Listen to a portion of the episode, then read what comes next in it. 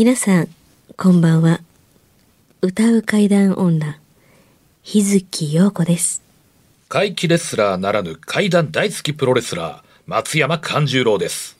怪談を集めて47年怪異収集家の木原博勝ですこの番組は、オカルト番組でも、心霊番組でもありません。怪異収集家である作家の木原博勝さんが、実際に直接取材した実話怪談を語ります。日本で唯一の怪談専門ラジオ番組です木原さんといえばあの今や伝説の実話怪談本、新耳袋シリーズの作者でもおなじみですよね。他にも、うずしお怪談やつくも怪談といったヒットシリーズも出版されてますよね。その木原さんによるこの世のものではない話、もののけの話、不可思議な話といった実話怪談を季節に関係なく毎週聞くことができるなんて、怪談マニアにとっては夢のような話ですよね。夢どころか悪夢よりも素晴らしいことですよ。それでは、あなたが最後まで無事にお聞きできることを祈ってます。怖い水曜日、存分に味わってください。えー、今日何日でしたっけ？今日は4月14 4日月ですね。14なんですよ。4こないだ日月さんの誕生日を生し立ててたお二人ですけれどもね、今度はですね、はい。4月14日でしょ、え前日、前の日、4月13日が今度拙者の誕生日だったんです。ハッピーバースデありがとうございます。ありがとうございます。い。くちゅうでちゅか？言えません、うん。言えないんだ。まあ、うん。あの、ええ。日月さんも、こんぐらいね、あの、はっきり言えたらよかったんだろうなっていう、そういう気持ちもうん。込めての、はい。そういう叫んでみました。はい。うん言えませんと。でも、結構、ある程度を境目にして、ええもう、年は取らないっていう、そういう宣言する人っていません、なんか。うんあいますあります。ね永遠のナンバーいくらとか。あ、そうそうそうそう。あの、井上、井上、声優の井上貴子さんが有名ですね。永遠の17歳。あ、そうですね。娘のさん、娘さんの方が年上ですからね。うんうん永遠の17歳なので。そうですか。いやー、松山勘十郎は、乙女である。だから、まあ、考えようによってはそうかな、みたいな。でも、あの、こういう番組やっておりますとね、多かれ少なかれそういうちょっとファンタジー性ってあ残しといた方がいいんじゃないかな、みたいな。うん自分の年齢をファンタジーと言いますか。まあ、たまたま今年齢がフォーカスされましたけど、はい佐々木さんだって木原さんだって、もしかしたらそういうとこ一つぐらいあるんじゃないかなみたいなね。うんここだけはっていう？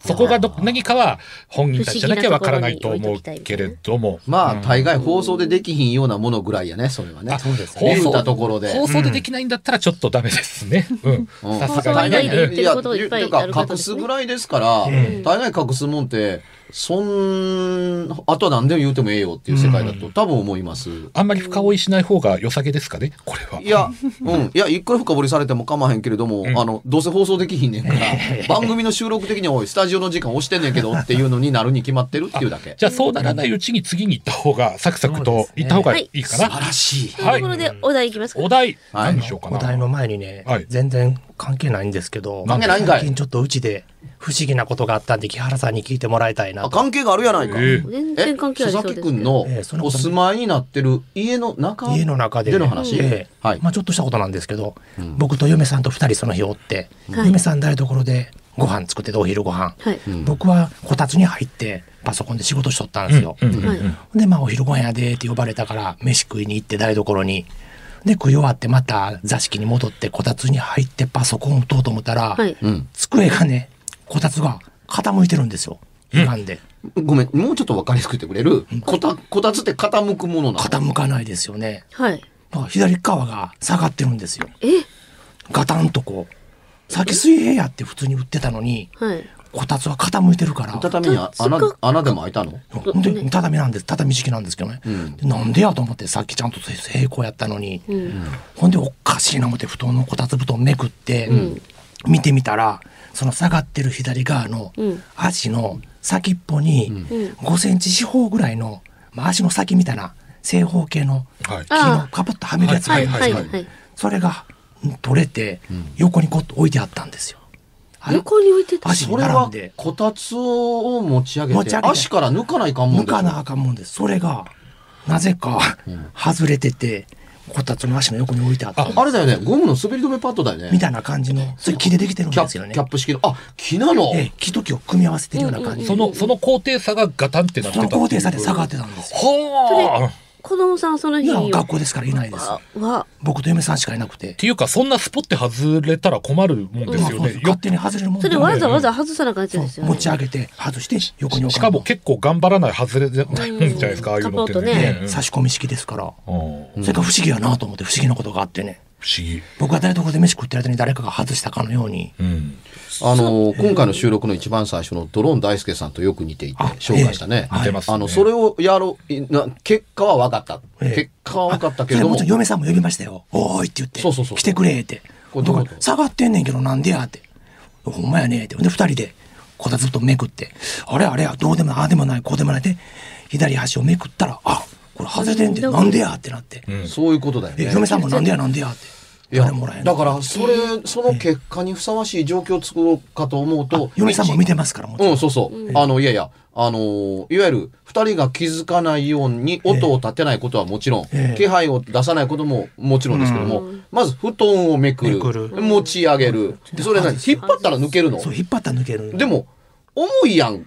パソコン乗ってるから、ええ。そ他にも物それそれをこう上に上げて、ええ。でその抜けるだけの間が空間まで上げないかんのええ。ですよ。すね。あの要要するにそのキャップの厚みがあったら抜けないじゃない。畳に当たるから、ん。あのスカッと抜けるっていうふぐらいの高さまで足を持ち上げて、ん。あのー横に置いたんでしょ？横に置いてあったんですよ。うん。で、これでね、え。もう一個、話の中に入ってなかった可能性もあるけれどもだけれども、実はもう一個回避が含まれてるんです。えもし、あのー気がついてないのか、はい言うた通りなのかで分かれるんですけどね。持ち上げるでしょ？それだけの角度を持ち上げたとするでしょ、えパソコン動いてなかったでしょ、動いてなかったです、パソそコンの通り。多分ね、持ち上げたらパソコンずっと位置が変わってるはずやん。他のものは全部動いてなかったです。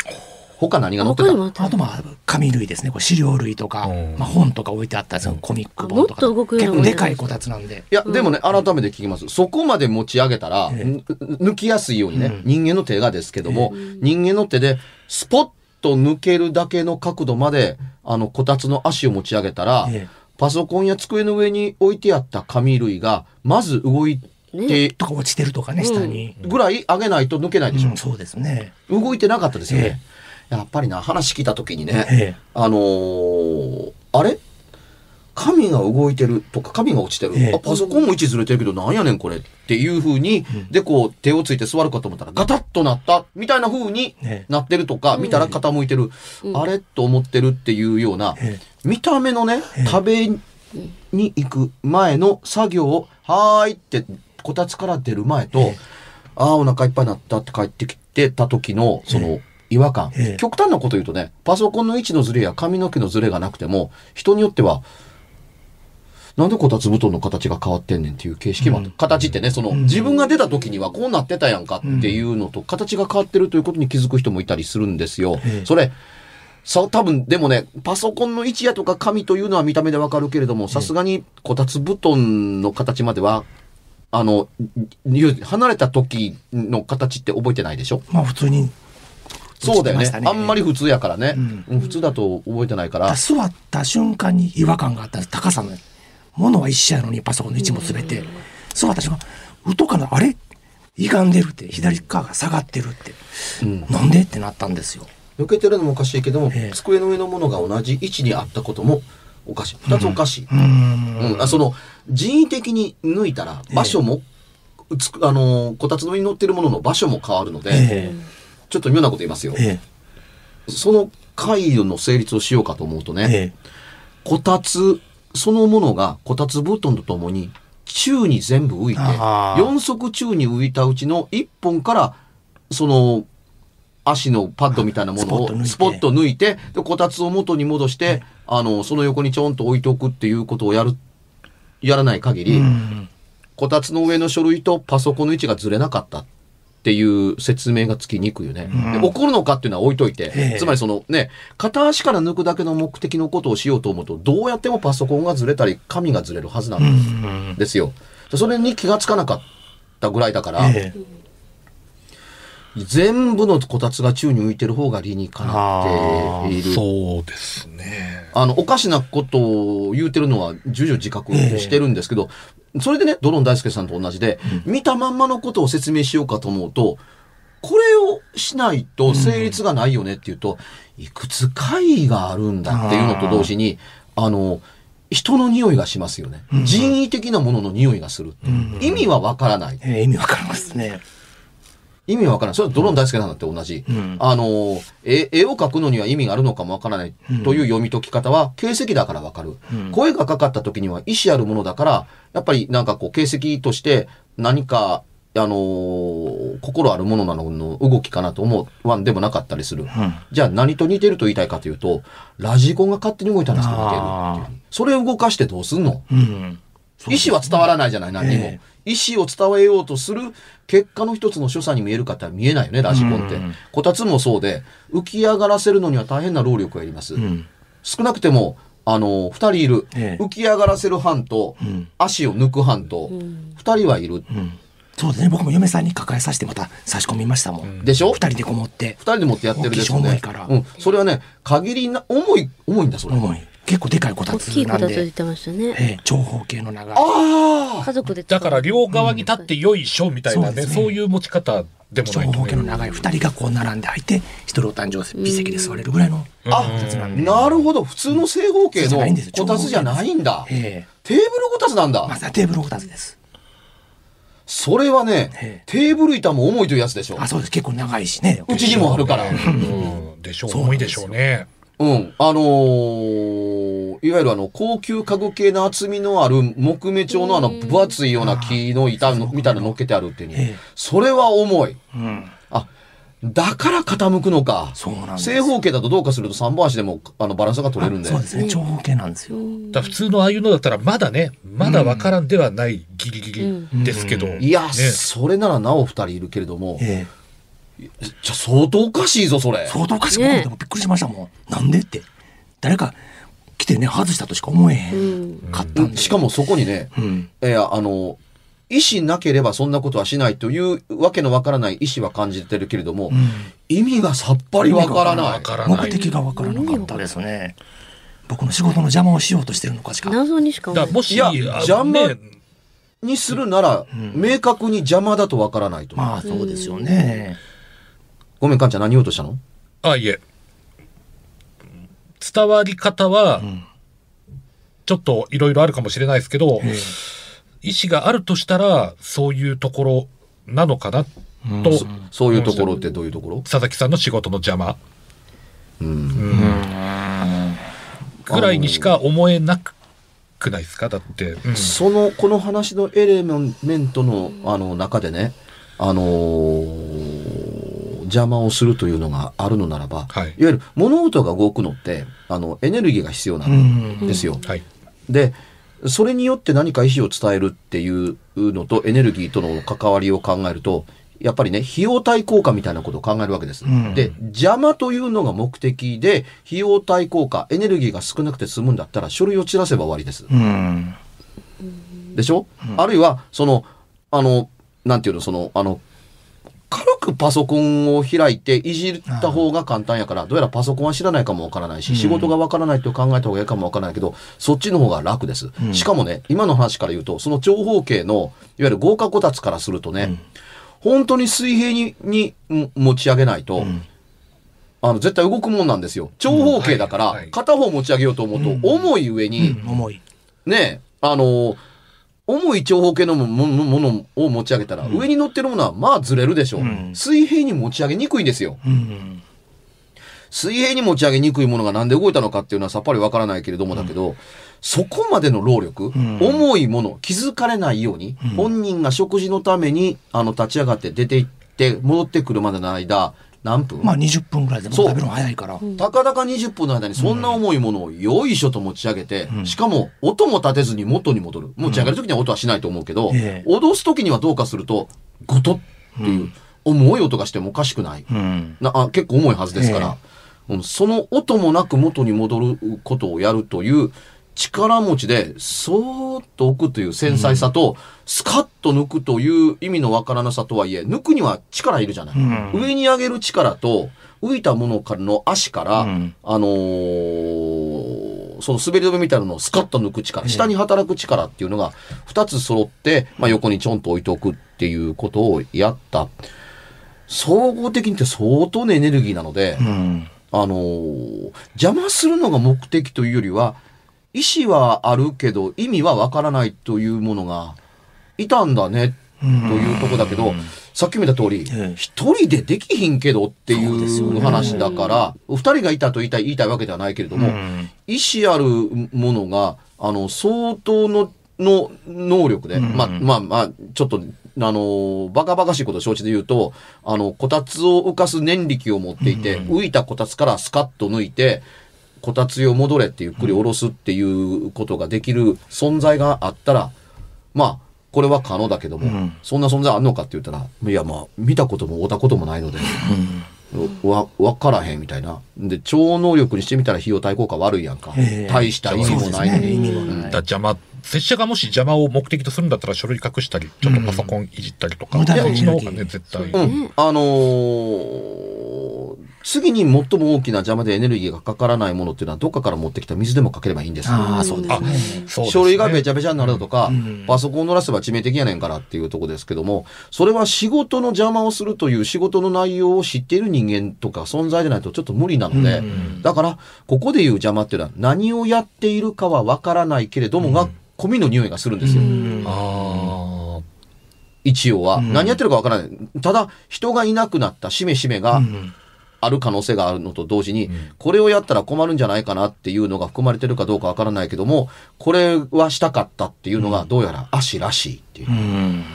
言えることは、エレメント、そこから伝わるエレメントってこんだけあるのに、あるにもかかわらずだけども、いや、目的がさっぱりわわかからないですわ。不思議なことがありました、そんな、最近。君みたいに階段本こんなに行さん持ってて、え大概というか、これまで言った階段本全部、あ、あ、持ってますって、持ってませんっていう話聞いたことがない、君でも初めてか。えそう、この実家でこんな不思議なことあったの初めてに近いですね。なんかこう、うん家の中に住んでる妖精みたいなイメージ何かいたずらされたんですかね。本当いたずらっていう感じですよね、うん。怪異っていうよりかは、うん。いや、いたずらにだって費用対効果があるんで、そんな重いものをね、気づかれないということ込みでむしろ、なドーンと言うと私が、なんやって言ったら、別に何でもないやんか。あれなんでこたつ傾いてんねん。みたいな風になった方が自然。確かに、じゃあ今落としたけれども、おいおい、犯人がどこにおんねんって。落としてすぐ部屋に入ったんだから、犯人がそこにいるでしょっていうふうに。いないのはともかく、音に気がついて入ってきたっていうのっていうのは、いない間に何かあったということだったりする。うんこの手の回が多いんで、あうん、うんけれども、こ、こんなへんてこりなエネルギーのかかる回は、ちょっと珍しいなあ、。そうですよね。大概軽いもんが動く。うん。だから神が動くわけですよ。うんうん神がパーンと散ってて、おいおい、風でも吹いたのかっていうところが四方に散ってるから、いや、風ならあっちに固まらないっ。ていう風になるケースなら、わからんでもないけれども、これはすごいな写真撮ってもあんまり意味がないぐらいすごいな。ああ、確かに。うん。見てください。外れてるんですよ。それは外れてる写真やから。ね。普通に写真だけ見るとそれしかね分かんないですけど、後やからね。どんな存在が潜んでるんでしょういるんですかね、ね。何か。今から定点カメラ仕掛けても遅いしな。ほんまですね。今んとこそれだけ？それだけですね、今のとこえいいついつの話って言ってましたっけ？2週間ぐらい前ですかうん、ね。だって前回の収録になくて今回の収録にあるんだから、その間2週間の間だよね。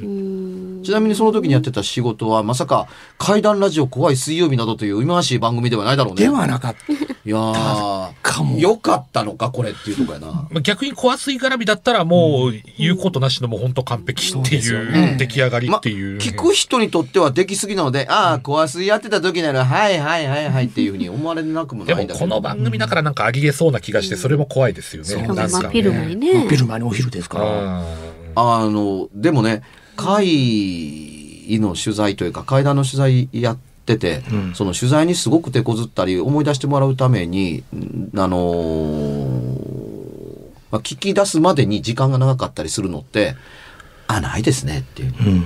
いや、ないですね。うんでああだこうだ喋って、いや、ないですねって言言って、いろんな話をやってるときに、あ、あ、ちょっと待ってください。今聞いたような話でもいいんですか？うん。っていうのの部類でやっと出てくるというぐらい、君はたまたまこういうものに対して怖いものや、あの、こなんかこう何かおかしなことが起こったっていう自覚で、を、自覚があるがゆえに、この手のタイプの話を記憶する能力がある好き者だから、うん。持って帰ってきてるけれども、ええこれ普通の人だと、おかしいけれども、まあいいや。ああ、確かに。すごいことだけれども、まああったんだからっていうので、あの、ね、いろんな形で、あの、記憶の蓋をずらしていかないと、中から、そういえばってうん出てくる話ではない。普通の人はあっても、つまり、すぐ捨てるか、うん。あの、ちょっとや外では開かない、ありえない重い蓋を、ありえないっていう重い蓋にドカンと蓋で封印されて、一生出てこない可能性のある体験談という部類に入るけどあ、実は多かったりする可能性もあるけれども、忘れてる可能性がある。うん。ないことになっている。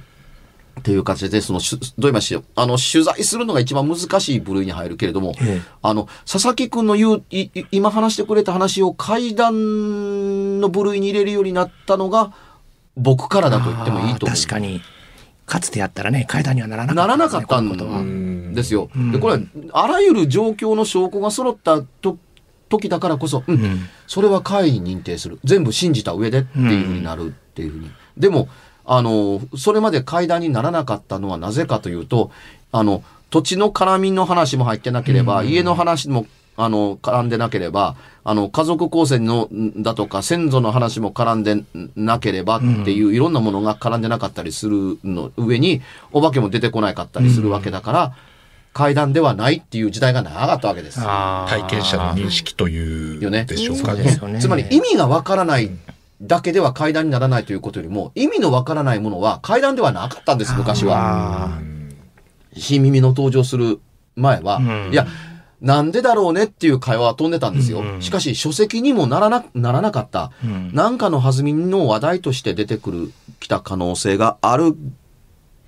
ぐらいかな。つまりね、うん。あのー僕が集め始めた怪談の時代、ええ。10歳の頃の、あのー取材の怪談はね、雑談の部類に入っていたんですよ。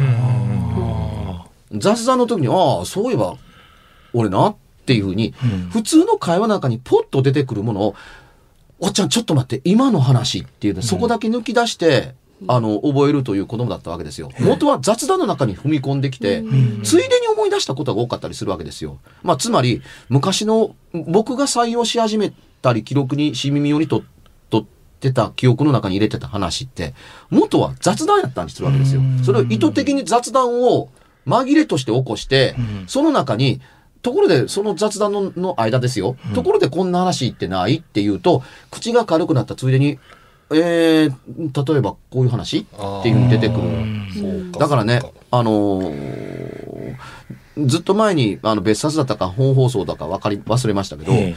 実は怪談という言葉って怪しいっていう話したことあーしましたね。はあるでしょ？ええ。だから僕の子供の頃というのはね、雑談の中から拾い出すものだったから、これで言うとね、実は雑談っておかしいもんじゃない？確かに。で雑談は実話でなければならないのかっていうと、うんいやいや、雑談ですからね。うん。やんか。だから、実は雑談っておかしいけども、実は雑談と実は怪談って、えあるいは雑談実話でもいいですえ。うよ。ん。雑談に実話であるかどうか関係がない。うん。人の話だって構わへんわけだし、んなんなれば何、あの、ひとひねにやって、あの、実は落ち話で、ジョークで引っ掛けるっていうのまであったりするやんか。えそれほんまにって、なんちゃって、なんていう話をするっていう風のものだって雑談だったりするし、ん昨日テレビ見た？一昨日のワイドショーを見たまで含まれるのが雑談っていうもんうん。だよね。その中に紛れで入ってる時が多かった。あし、だからこそ雑談やってる時に紛れ込ませやすかったんですよ、質問をあ。。あそういえば、あの、なんか変わった話って世の中よくあるよねって言ったら、あーあるあるあるあるあるあるあるなあなあ、お前ないか？あのーこたつが宙に浮いて足がキャップが外れる話って言ったら、え、何それって？え、な、あるやろ？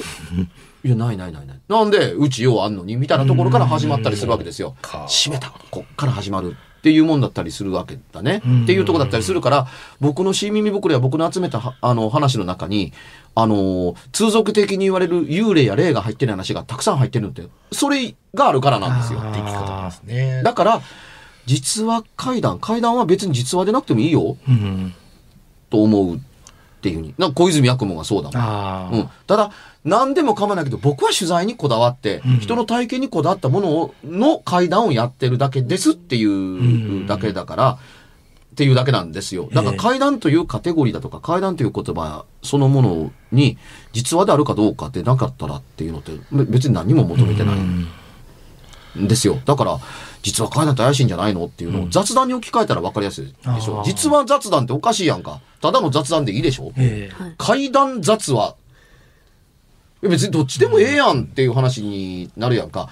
実話がついてるから実話な雑談なんですって。え、雑談って、そういう性質のものなの、う。ん。雑談の中で、怖いことや不思議なことに含まれる雑談が怪談なんでしょ、うん。えっていうことだったり、人が作ってを怖がらせるために、事の事件の始まりから、事の結末まで書いたものだって怪談でしょ？っていう。うん。だってその芝居を見たり、映画を見たり、あの、した、落語を聞いたりした人が、こんな話をな、見てきてんけどなっていうのは、もう2番目にと、ひ人にとっては、怪談じゃない。えうん。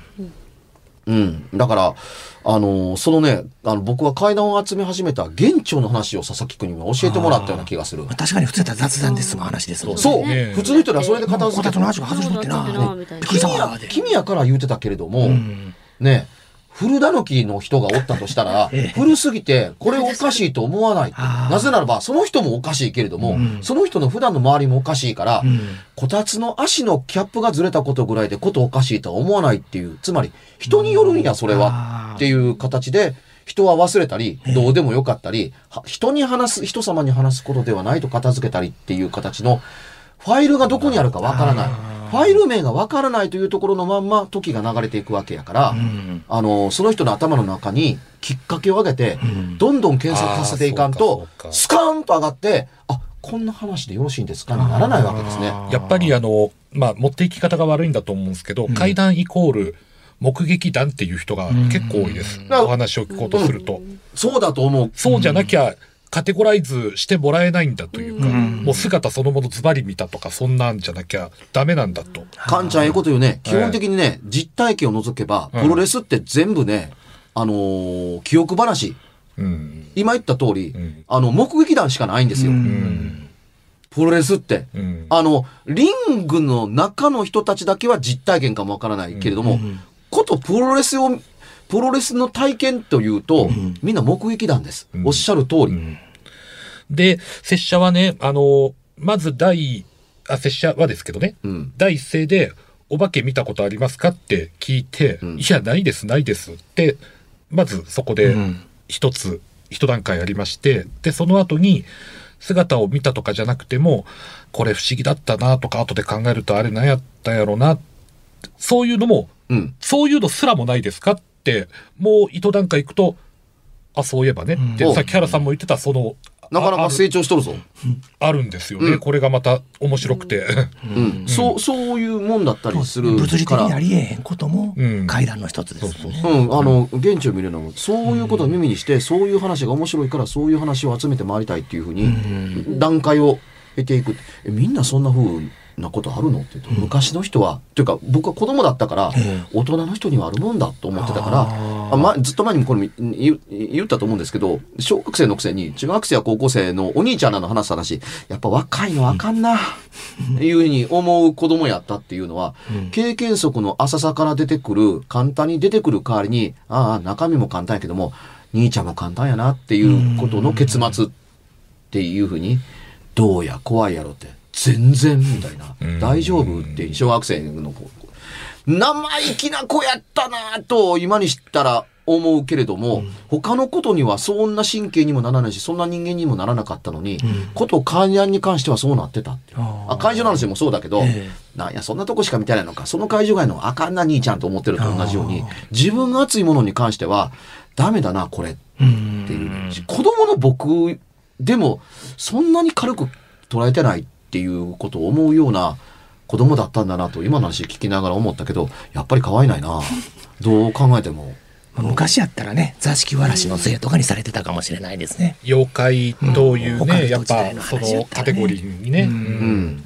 あのー昔やったら、あの、いわゆる形を与えることによって、それの原因となす。ね、状況何も変わってないやんとか言いながら、名前を与えることによって説明したかのように、納得できるかのようにって、座敷わらしという現象だけども、座敷もなければ、うん、座敷わらしって子供の仕業という意味では決してなかったりするし、あの、70年代後期になると、あのね、それは人々が当たり前のように、ポルターガイスト現象ですね。うんと言うでしょうっていう世界でしかないかな。うん。で、何の説明になってるんですかって言ったら、さも説明したかのように、さも皆がな、なるほどねって思いがちかもわからないけど、すいません。何にも進んでません。何の説明にもなってない。うん、なんか、ほとんど言うてみただけっていうのと変わりません、みたいな。うん。ハンニャモレラのせいかもしれへんやんかって言った ら、ハンニャモレラって何ですかって聞いたことがないからみんなは聞くかもわからないけど、聞いたことがあったり、テレビで影響されてるから、座敷わらずですねって言うと、そうかも。うん。ポルターガイスト現象ですよ。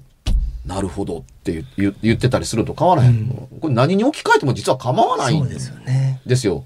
うん、相手のあの知ってる言葉で喜びそうな言葉に置き換えてあげればあのいいのであって、うんしかもそれを聞いた瞬間に「実は階段ですね」って「いやまだ階段になってないです」とも言えるし体験談ですけど、うん。実は体験談っておかしくないですか？みたいなような、体験談はみんな実話じゃないんですか？みたいなのもあったりするけど、聞きかじり体験談があるから話がややこしくなるっていうことを全部含めて考えさせてくれるような、ねえ。え体験したね。ああ、よかったです。シンプルですけど、ちょっと。シンプルですごい心臓ドキュンやったりすんねんけれども、ハートは静かみだったりするんだけども、一個聞いていい、はい。奥さんの反応は？不思議やなあで、なんでやろうねで。奥さんがね、ええ。多分ね、あの、いわゆるその、そういうことを、いくらアホでもそこまでやらへん旦那であると同時に、えもしやってたらね、旦那がやってたら、音ぐらいさせるだろう。うん。というふうに、仕事やってるふりっていうのってできるわけだから、ん。でも、音ぐらいはして、気づいたりはして、うん。ああ、そういえばさ、変な気配があると、妙な気配があると思ったら、あんたこんなことやってたらくだらないっていうふうにならずに、一緒になって首をひねったのって、ん。意外に元に戻すのがびっくりするほど大変やったから、あこれを一人ではやってのけないだろう。だから二人なんでやなんでとか差し込みやのになんでこれ外れんねん。で僕立つ時もよっこいしょってこう持って立つから、そうだよえね。えおかしいなあいやうちのその、うちにもあるけれども、ええ。お客さんが来たように出すうやつだけれども、あのー板があまりに厚くて重いので、横長だから、ええ。あのーちゃんと綺麗に置くためには、あのー親父に手伝ってくれって、親父が手伝ってくれって僕に言って、で、乗せた後、もうちょっと真ん中にこたつ置いた方がええんちゃうんっていう時には、そうだなっていうので、二人で動かすもん。うん、昔のか、まあ、四角のね、あの軽いなら、それでも重い布団が掛け布団だった時代は、こたつですらそう簡単に、あのーね、一人で動かすと、要するに、ガタガタガタとか、形がこうすぐに動いてくれないものだったりするわけだから、ちょっとすごいね、それ。なんかシンプルだからこそすごいね。刺さりましたよね。ええうんいやいやいやいや。う。んこういうことを、あの野に捨てずに置いておくっていうのが怪談収集の怪異収集のとっても大事な、ま、あのいわゆる聞く力が重要ですって、出力どうでもいいんですとまで言わないけれども、出力のちあの力よりも聞く力入力の方がとっても大事です。入力側にほとんどの大きなエレメントがあるあの重要な部分があるっていうのは今の話をね聞いてくださったリスナーさん佐々木くんの説明が仮に下手であってもあのーね、うん順番が入れ替わったり止まり止まりであっても、話の面白さそのものの魅力の方がすごいでしょ？は。あ。で整理したり、それをどう受け取るかで決まるわけだから、僕はこれすごい、うん。もう本に入れたいぐらいすごいと思ってるっていう面白い階段だと思うけれども、人によっては、で、それがどないしたん？え、こたつの足のキャップが外れてたんやろ、だからどうしたん？うん。うん、元に戻すのが大変やった。え、何が言いたいの？っていうふうに入力ができない人が多かったりするっていうのが元だったりするんですよ。